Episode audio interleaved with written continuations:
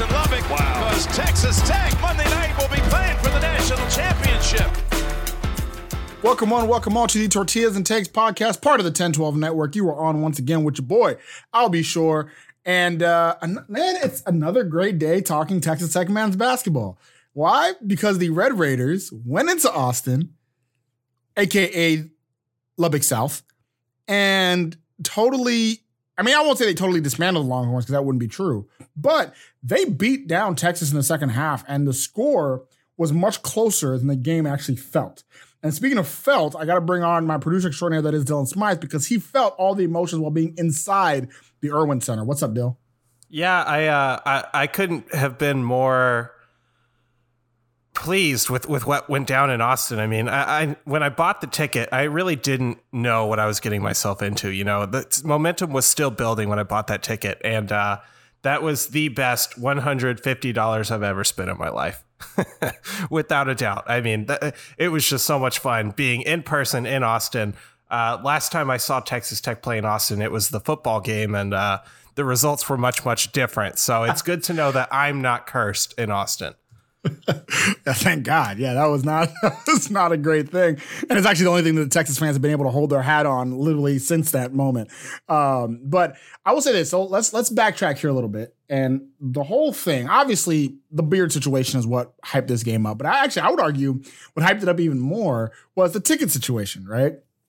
So it started out with Jeff Brunson getting the ticket code and finding the ticket code. It actually wasn't just him, but a bunch of people finding the ticket code and dispersing it amongst Red Raider Nation and saying, hey, guys, here's the ticket code from Longhorns. This is how you do it. This is how you get it. And within a couple of days, we were selling out their stadium.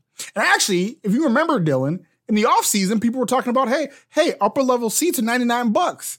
We can sell that out. We can buy that up and just go for that one game. And so it started all the way back then, but then with the stolen ticket code, and then Chris Del Conte, and I know Red Raider fans have totally crapped on him. I actually think what he did was necessary, right? After 2 days, he shut down the ticket code. He had to do something. He shuts down the ticket code and to where nobody can get it. And then he tries to open up a little bit like a week before the game, but it doesn't really work. And it's this whole thing. And so it becomes kind of a ticket battle that I will say this whole thing did empower the Texas Longhorn fan base a little bit.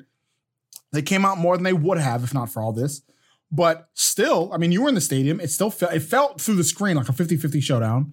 It felt like Texas fans were trying to match the energy of Tech fans, but just couldn't.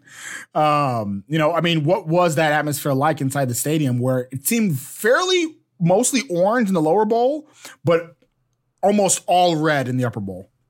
Yeah, so I would agree with all that. I was in the upper bowl. And it did feel like a large majority of the upper bowl was dominated by the Red Raiders. Yeah, I mean, you could feel the defense chants in your chest up there.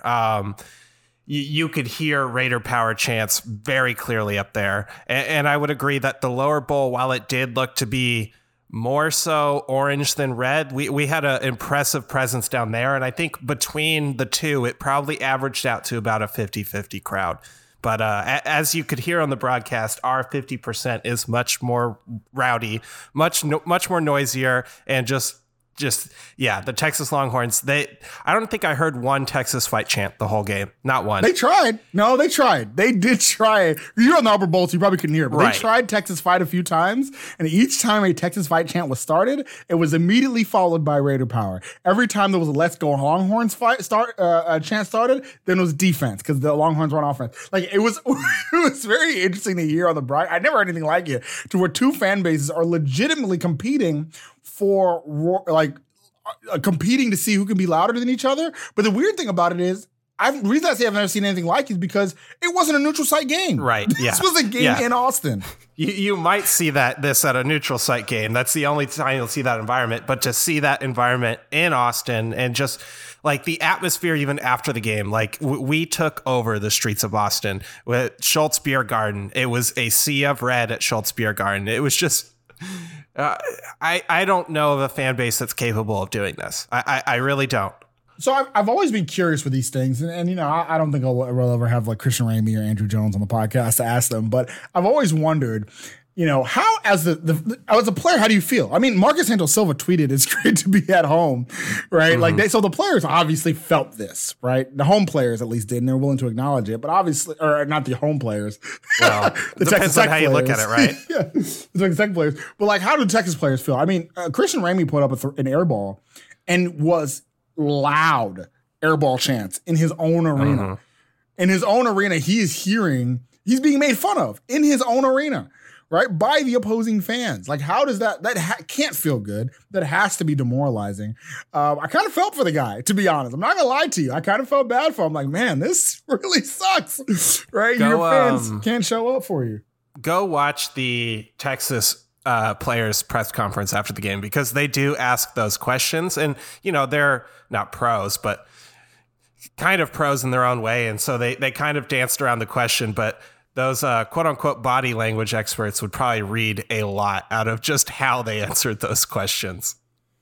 Yeah, absolutely. So let's walk into the game itself, right? So the game itself, it kind of played out a lot like we talked about in the preview. Texas played pretty well in the first half, built out a nice, 8-point lead in the first half, and gets just like we talked about, Tech was able to come back a little bit at the end of the half and tied it up. And then the second half kind of blew it open. What was the feeling inside the stadium? What was the feeling for you? Seeing that first half go where Tech struggled a little bit and Texas was able to get a bunch of wide open three-pointers. Yeah, there were certainly things that I was really concerned about going into the halftime. You mentioned the three-pointers. Andrew Jones and Courtney Ramey both were sinking three-pointers. And if you followed this Red Raider team and you've seen a team get hot from three. That's how we lose games, right? Is a team gets hot from three. That's how we've lost games in the last few months. And so I was a little concerned there. I don't know what our free throw percentage was in the first half, but it wasn't good. We were not hitting our free throws in the first half. It seemed like only Adonis Arms was really showing out in the first half. And so there was a little bit of concern, but I happen to know that Texas Tech is a second half team, and I happen to know that the Texas Longhorns like to poop the bed in the second half. So when you put those things together, you saw what happened in the second half. Yeah, I mean, in the second half, and we talked about it. I mean, you saw it. This is now 3 games in a row where Tech has a deficit in the first half, and they get a little bit of energy right before halftime, and then boom, bust it wide open in the second half. And that's exactly what happened once again, right? What Texas did was they started a drought. They had a drought in this game that started at about the 4.5 minute mark in the second half, in the first half, where they could not buy a basket. Went about 9 minutes without being able to score. And during that time, now mind you, it's not like Tech blew the door open. It wasn't like a 30-point run or anything like that. It was like a 10-0 run. But it was slow, it was methodical, and it was just chipping until they were able to get their own lead. And then before you know it, Tech has a 4-point lead in the second half. And if you're a Tech, or a 7-point lead in the second half, and if you're a Texas fan, you're like, wait, how the hell did that happen? We were just up 8 a second ago. Right. And so in the second half, Tech has a 7-point lead. I think at one point they and I'm trying to see it right here, but at one point I believe it was even up to double digits. But then my good friend Dylan, after building a 10-point lead with 3 minutes to go, and what seemed like the game is over, 10-point lead, 3 minutes to go, Tech has all the momentum, but then they do not score again for the next 2 minutes, and Texas goes on a 9-0 run. And how was that? Yeah, that 9-0 run. So I went to the game with one of my best friends who happens to be a Longhorn fan. And in that moment, he started to get some life. And you felt the crowd get some life, too, in that moment. So that was probably one of the first times I could really hear the Texas crowd kind of getting after it. And it did get a little hairy there. You mentioned, I think Andrew Jones hit 1 or 2 threes in that stretch. And the one thing that helped was that 6-point play. Yeah. Courtesy of the officials. Yeah.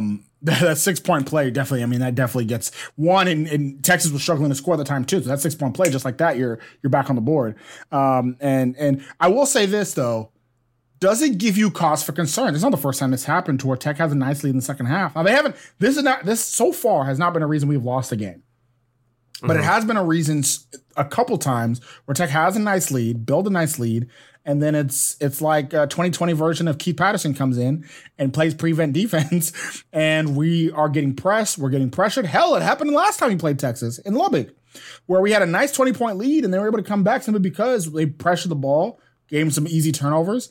Is this cause for concern? Yes and no. I think there have been times where clearly this team has struggled to beat the full court press. However, I think that's probably what Kevin McCullough does best. That's one of his best qualities. I think, you know, your natural point guard is what you want in that situation, right? And so being without Kevin McCullough in that situation is less than ideal, but we struggled mightily to break that press. And that's pretty much what was responsible for that run, except for you mentioned the 6-point play, but it's certainly concerning. But I think, once Kevin McCullough is healthy, you're instantly much better at breaking a full court press. So I am of the belief that I need Barrett Peary, I need Coach Peary, Coach Williams, Coach Adams, everybody to get in a room this week before the next game and come up with an end of game plan when we're up. Yeah. And the reason I say that, I think this is what I believe. This is what I think that they should do is come up with an end of game plan that includes this is our victory formation lineup. I think that victory formation lineup should include Malik Wilson. I think you should include Kevin McCullough when he's healthy. I think you should include Adonis Arms. I think Arms is really good at this too. And have that – hell, it probably should include Marcus Santos-Silva, who's actually done a pretty good job at press breaking also, right? But have these guys that are the victory formation guys that can make the smart plays, to break the presses, to be able to make smart passes, not make lazy passes. One thing that was happening at the end of that game was a lot of lazy passes. Even though I mentioned Malik Wilson, he did it a couple times himself, of just lazy passes, not passing with forcefulness, kind of waiting for the game to end instead of making sure the game, instead of slamming the door shut on the game, right? That game, with a 1-point lead, I was very nervous. I remember there was one point in time I turned to my friend and shook his hand and, you know, told him good game because I thought it was over. And then all of a sudden it wasn't.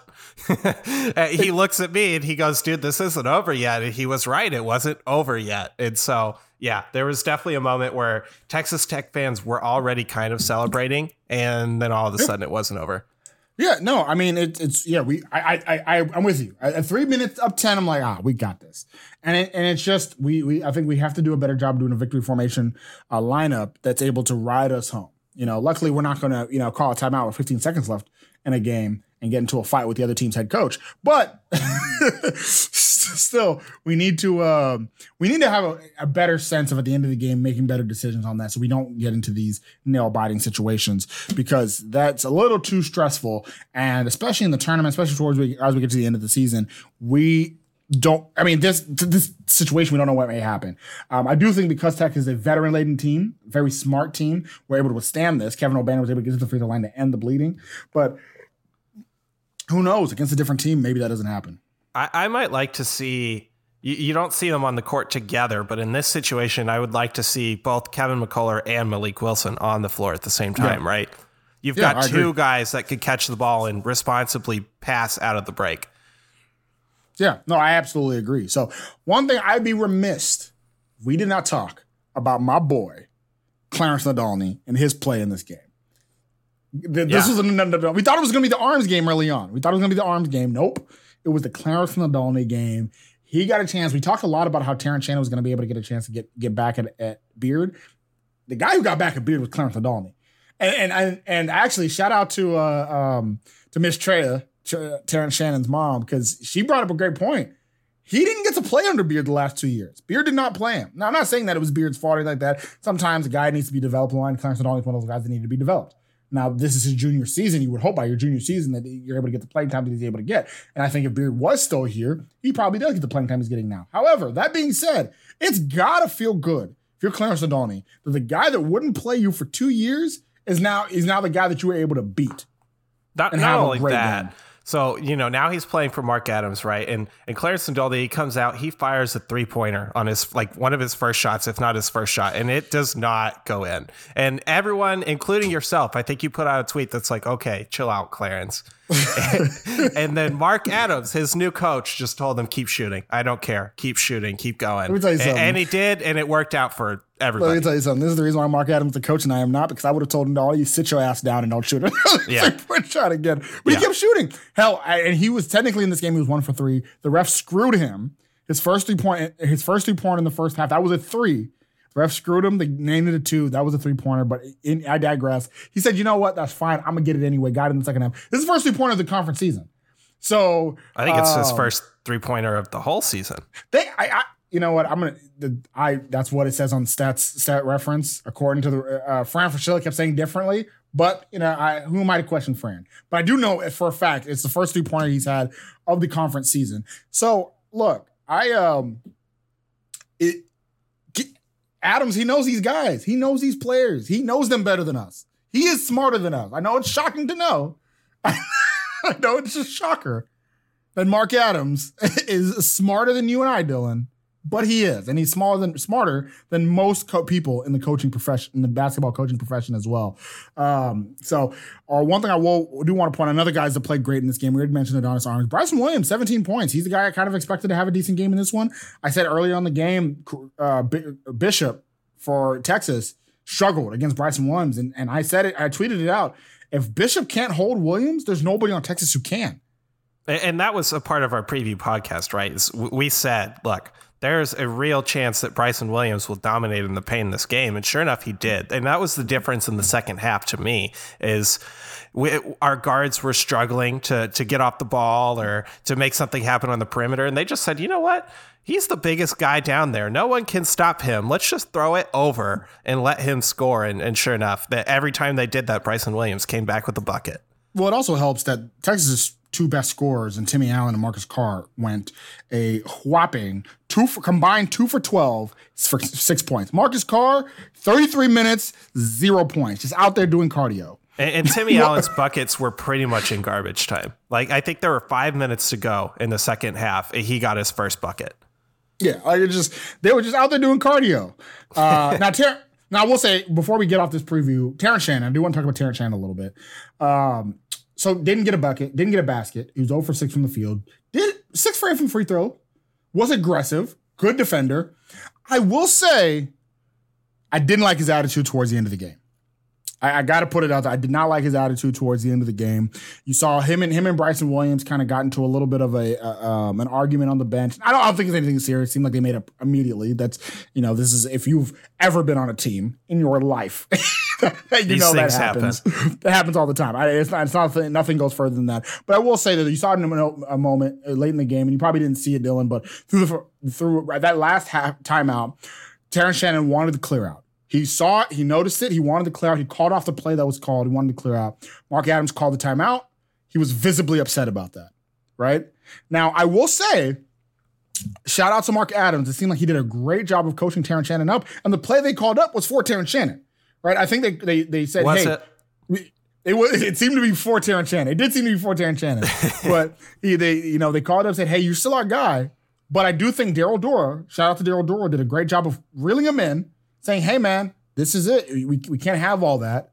Let's reel it in. Let's calm down a little bit, and let's go back out and win the game. Terrence Shannon, obviously, when you get the W, you're in higher spirits. He seemed to be in higher spirits after the game. But I do want to call it out. Terrence Shannon is my guy. I've hyped him up all season. But we got to think about what's best for the team. And on the flip side of that, he's again, I will say it until the cows come home, he's the most talented player on our team. He is our go-to guy. And so, I do think there's a little bit of, it's hard to coach those guys sometimes, but I think Adams handled it well. I think Dora handled it well. And I just think it's a teachable moment for Terrence Shannon here. Yeah. And I think Terrence Shannon learning to I think it's really hard for him to take a back seat in a moment like that. I think he just wants it too much, Yeah. And so when someone like Bryson Williams is dominating, and maybe you want to call a timeout so that you could just get it in the hands of the guy who's won you this game so far, I would understand. But I did find it interesting, and I didn't realize any of this until after the game, and I watched it on replay. But I did find it interesting that moment happened, and then after the timeout, the clock shot's running down, and the ball just finds its way into Terrence Shannon's hands. Well, I saw and so I said that was gonna be the last thing I said. I do want to point this out. Here's another thing I will say about the game in general. I make a point. I do not like talking about referees because I think they're human. It happens. Bad calls are going to be made. I was a referee before. Arguably, in my opinion, the toughest job in sports is to be an official. It's tough. It's really difficult. It's really hard to make split decisions. And most refs are good. I'm not going to talk about the referees when it comes to you know, calls or biases or anything like that, like a lot of people usually do. My biggest problem with the refs in this game was way too physical. It was bordering, like the way the Texas Longhorns played, especially in that second half, it was a problem. It was a problem that should have been taken care of in the first half. In the first half, the game was physical. In the first half was when referees need to take control of the game and make the calls that should have been called and wasn't. And what happened is in the second half, Tech kept playing the same physicality they always play with. But Texas was borderline dirty in some of the things they were doing in the second half. And it was bad. It wasn't good. They were pulling Nadolny's arm back. Almost, I mean, O'Banner had a situation where he could have easily gotten hurt, right? Like, there's some of these things that were happening. If Tech would have swung, if one of our players would have swung, I wouldn't have blamed them. Like, it was, and I put a lot of that blame. I mean, obviously it's easy to blame Beard and the staff and the fact they're not really the players in. Yeah, sure, whatever. But I actually put a lot of that blame on the refs. You got to take control of this game because they're just doing what they're allowed to do and you're letting them do it. Hell, half the time fouls weren't even being called. So that's my thing. At the same time, 20 fouls were called in the first half. So they were trying. It just didn't seem like... If 20 fouls were called in the first half, but 30 fouls were committed, then the 30 fouls should have been called in the first half. It was just... My thing is that it's not... And I am a fan of letting players play, but the game just got out of hand. It felt the game was getting out of hand in the second half. It was just way too much being done by a lot of the Texas Longhorns players. It was just... I really felt if this game was going to go on for another five, if it would have gone on for another 5 minutes, somebody would have been injured or a fight would have broken out. That's truly what I felt in the second half. It got way too far. Well, we'll see what happens in the conference tournament. If you know anything about me, you know that I hope Texas Tech doesn't go far enough for it to be a problem in the conference tournament. Yeah. Hey, give us Kansas State in the first round and let us bow out gracefully. Oh, man, Nigel Page. What are you going to do? All right. Give us our two seed and let's go on. Anyways, I mean, for me, I can't wait to see this team in the NCAA tournament. If I'm going to see this team in the NCAA tournament, that means I got to rock my NCAA tournament apparel. And if I'm going to rock my NCAA tournament apparel, it's going to be with Homefield apparel. That's right. Homefield apparel is our apparel sponsor, and they are going to hook you up with great Texas Tech swag for 15% off. The best way they're going to be able to do that is if you type in the promo code TAKES12, that's TAKES12. Homefield Apparel has the best stuff when it comes to Texas Tech apparel, old school Texas Tech apparel. Everybody, I know a lot of people in the fan base love that old school double T, so make sure you get that old school double T. Make sure you get the old school Reckham, the old school logo, the old school Mask Rider, all that stuff on your body, on your shirts, and get swagged up there. So that is Homefield Apparel, 15% off your first order using the promo code TAKES12. That is TAKES12. So, Dylan, Texas Tech has another game coming up this week.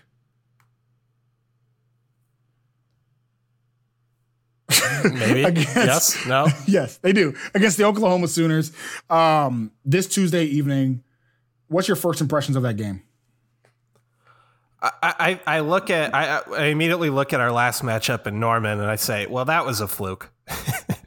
That's my immediate impression. But Oklahoma, they're in their last five games, while they've lost 4 out of the last 5, you know, they played Texas very close. They played Kansas very close. And then they got mollywopped by Iowa State. However, I do think this team has kind of found a little bit of a groove. But I think that last game was such a fluke. I don't see it happening again. Not in the USA. Well, so they actually lost 6 of the last 7. So that team that lost to them must really suck. I mean, oh my goodness. Right. That team must be stink. But they came so close. They came so close in a few games. Don't look at Iowa State because that was a blowout. But Texas and Kansas, both very good teams. They were within 2 points. Yeah, this Oklahoma team is actually very similar, in my opinion, to the Texas Tech women's basketball team, to where they play up. You know, like this team. This is the team that has win over. They beat Iowa State, right? They've come close to beating Kansas, beating Texas. They beat Texas Tech, right? And they beat Iowa State when Iowa State was ranked. They were the 11th ranked team in the country. And so, like, this is a team that has they beat 12th ranked Arkansas early in the year, beat 14th ranked Florida early in the year. This is the Texas Tech women's basketball team. This is a team that gets really high for those high opponents, and then we'll also have situations in this season where they have lost to TCU and but got blown out by an unranked Iowa State, right? And lost, actually got swept by TCU, right? So like this is a team that's, you don't know who you're going to get on this occasion. Here's the thing, that win against Texas Tech last time basically put them in the tournament. And now that they've lost 6 of the last 7, and they've and actually, if you want to even go further back, they've actually lost 10 of their last 12. They really need another win against Texas Tech to put them back in the tournament. But I just, at the USA, I don't see it. Yeah, for a while there, they were on the bubble, but now it's looking like maybe if they win their last 3 after losing to Texas Tech, maybe they got a shot. But yeah, I don't see it happening. Yeah. Umoja Gibson isn't going 8 from 11 from downtown in the USA. It's not happening. Here's the thing. I'm actually at the point now where I think even if they were to lose the Tech and win the last 3, they still wouldn't get in. I think that they have to. This is a must win for them. For them to have a postseason, they cannot. They have to sweep Tech. And it won't be Umoja Gibson to do it, but they do have some other players that could potentially put up some buckets. Now, last time we talked about Tanner Groves. Sorry, the Groves brothers just will not be enough to do it for you, Oklahoma. You're going to need some more pieces. And who are the pieces that you're worried about, Dylan? We did a great job of shutting down Tanner Groves in the last game. He only had 2 points. And that's what I would have told you the key of the game was, right? But I guess the key of the game was don't let one guy go absolutely bonkers from 3-point territory. I like Jordan Jay Goldwire, forget his first name. It's left me. He was a Texas Tech target once upon a time. You got it right. It's Jordan. There we go. Jordan Goldwire. Yeah. I like his playmaking abilities. I think, having a steady playmaker will go a long way on the road. But as people I'm worried about, no one. So funny. Jordan Goldwire is everything Malik Wilson has become. Right? Yeah. I remember Jordan Goldwire. I remember wanting him pretty badly. I thought of him as a veteran, as a guy that was going to be a really good defender, a good point guard for the team. And that's what he's kind of turned into for Oklahoma, right? But he's everything that Malik Wilson has become. I mean, Malik Wilson's one of our best defenders on the team now, right? You have the length that he gives you. He stays in front of all of his people. And it's kind of, I feel like Wilson and Goldwire are going to have like the Spider-Man memes against each other. Here's the difference. Malik Wilson's our backup point guard. Jordan Goldwire is a key starting piece for them. And that's kind of the difference you see when it comes to starters, right? Because if we switch them, like if we traded Malik Wilson for Jordan Goldwire, Malik Wilson would now be the guy that's averaging 10 points a game, starting point guard for the Oklahoma seniors, and Jordan Goldwire would be the backup point guard, right? Like they're very similar in my opinion. And that just shows you the talent disparity of the fact that Jordan Goldwire is their second or third best player, and Malik Wilson, as great of a piece as he is for Tech, isn't even a starter.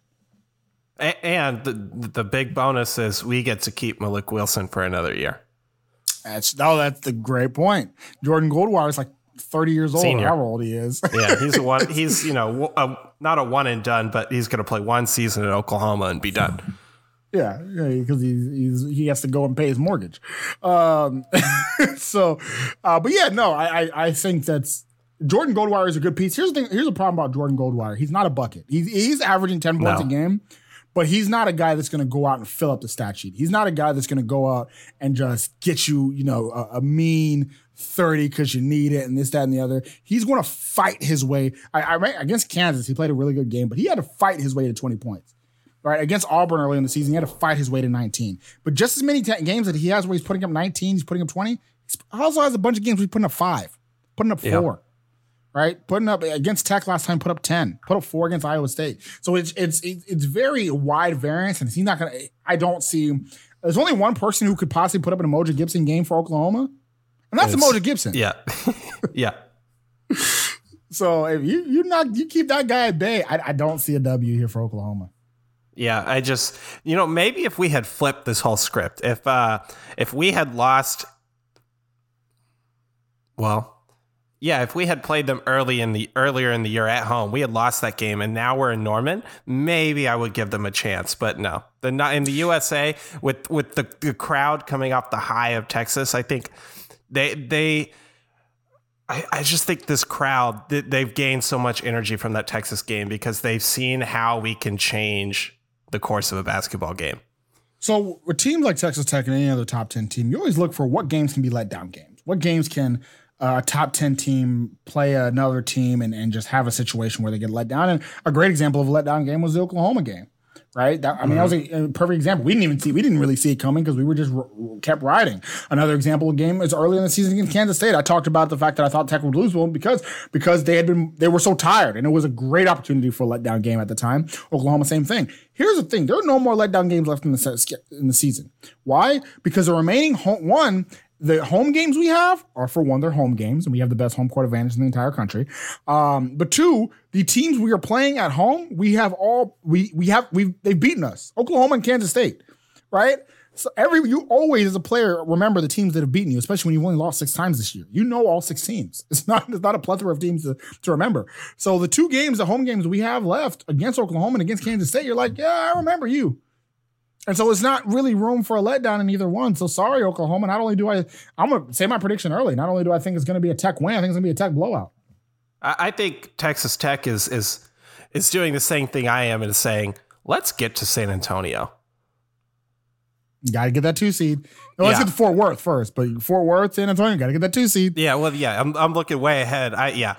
2 seed. And if the committee's listening, and I'm sure they are, or I don't even know who picks what, but the people that have picked Baylor over Texas Tech, please, for the love of God, explain it to me one more time because I don't get it. It's so I think the gap between Baylor and Tech is quite a bit. One thing I do want to tell everybody, AP poll does not matter. I'm not just being a contrarian when I say this. It truly, really does not matter. The only sport it ever mattered before was football, because they would use the AP poll to, one, decide national champions, and then they used it to help with the BCS. Now they don't even use it for the college football playoff. Like the AP poll in any sport truly does not matter, right? So a lot of the times I saw a lot of Tech fans saying that, oh, well, Tech's beaten this many AP poll top 25 teams. It doesn't matter. Nobody cares. It really doesn't matter. Even KenPom truly doesn't matter, but KenPom I think is a good usually does a good job of saying who's better than who. And honestly, a lot of the times they're right. A lot of times you can easily look at KenPom and say, like, okay, that team is better this because of this, that, and the other. But the tournament uses net more than anything. And you know who net loves? The Baylor Bears. Baylor has a lot of quad one wins. Baylor does really well against when it comes to Q1s. And that's the reason why they're up so high. But fifth, a little too high in my opinion. But when you really start looking into those Q1 wins and you compare them to Texas Tech's Q1 wins, I think it paints a clear picture. Plus, conference sweep. How do you ignore that information? Yeah. And that's where humans come in, right? That's where humans got to step in and say, you know what? Yeah. Y'all are right. This is what happened. We can't do this and that. So, I don't think it's something too much to look into so much, but I will say this.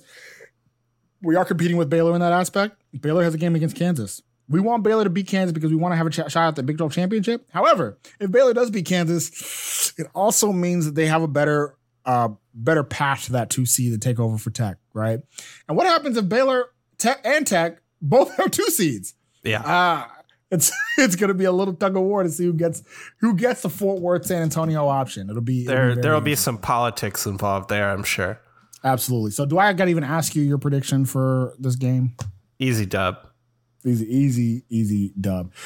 Give me one player that needs to show out. Just because I'm going to try and not pick Bryson Williams or Kevin O'Bannon for the first time ever on this podcast, I think I might steal your answer with your answer for the Texas game, which was Adonis Arms. I mean, the dude just brings so much energy. If we get out to a fast start in a basketball game, it's because Adonis Arms showed up, right? He is the Energizer Bunny. It feels like, well, I guess that's Clarence is the Energizer Bunny, but come on, man. Adonis Arms. It just seems like if Texas Tech gets off to a fast start, it's because of Adonis Arms, and I think us getting off to a fast start is very important. You know who I think needs to really have a decent game in this for us to win? Chibuzo Agbo, because if he plays, this is a blowout. If he plays a good 5-6 minutes, it's because Tech had a nice little win, and we want to give Agbo some more minutes. So he played against UT. That wasn't a blowout, but he got 2 minutes or something. No, I need him to play 5+. Yeah, okay. I would say KJ Allen, but KJ's been away from the team for the last couple of weeks now, dealing with some personal issues. So, Chibuzo Agbo. That's the more minutes Buzo gets, the bigger of a gap Tech. A text plan. I also, Buzo has, like, he'll come in for 2 minutes and make the most of his 2 minutes. And I love it. I don't know why he doesn't get more minutes in my. Well, really, he doesn't get more minutes because, like, where would you give it to him? I mean, between Bacho, Santos-Silva, and O'Bannon, like, those are all your big man minutes, right? Yeah, and I do kind of consider, even though Agbo's small for a big man, I do consider him a big. Yeah. So it's a little tough, but that's my guy. So anything else you want to say to the people before we get out of here? Man, I want to say thank you to everybody who showed up in Austin. It really blew my mind. I had prepared my friend like, hey, we're going to show up in numbers. It might get interesting in there. Who knows? But I just could not have predicted the showing that Texas Tech had in Austin. It was absolutely incredible. Taking over the streets with you guys after the game was so much fun. I ran into the Talking Tech boys. Tristan and Steven, we had to grab a picture. So just thank you guys for showing up, all of you. The crowd made such a difference in that game, and it was one of the coolest sports environments I've ever been a part of. I am very jealous. Yeah, very jealous. I will say, if we do get the Fort Worth San Antonio combo, I am buying my flight to New Orleans that day. Selection Sunday, I will buy my flights to New Orleans if we get the Fort Worth San Antonio combo. Actually, listen, after we beat who was it? Baylor or somebody, like a few months ago, we beat Baylor, Kansas or something, and my wife had to stop me from buying the tickets to New Orleans that day. Man, this team is so much fun. This is the 2019 team is very special. This may be my favorite team of all time. They like as we're in the moment. And I've thought about this already, but like in the moment, no matter what happens, this team, this season may be my favorite basketball season of all time. It's been a fun one. When you add the narrative of Mark Adams as a first-year head coach who, in the offseason, there were so many people that were so skeptical because it's like, this old guy, he's only been an assistant. He wasn't even in basketball for a while. He was a boxing coach. Like, there was a lot of skeptics on Mark Adams, and it really felt like Texas Tech, the players, the fans, it felt like we picked Mark Adams, right? And the administration had to be like, crud, okay, we'll hire him. And couple that narrative with this team having to just add, 9 new players or something insane like that. Yeah, this team is very special and will be special for a very long time, regardless of what they do in the tournament. Yeah, absolutely, absolutely. So I got nothing else. Make sure to go to the game if you're in Lubbock. Texas Tech playing the Oklahoma Sooners. And, we out of here. So, for our producer extraordinaire, that is Dylan Smythe. This is Albie Shore, and you've been listening to Tortillas and Takes podcast, part of the 1012 network. As always, stay wrecked, people.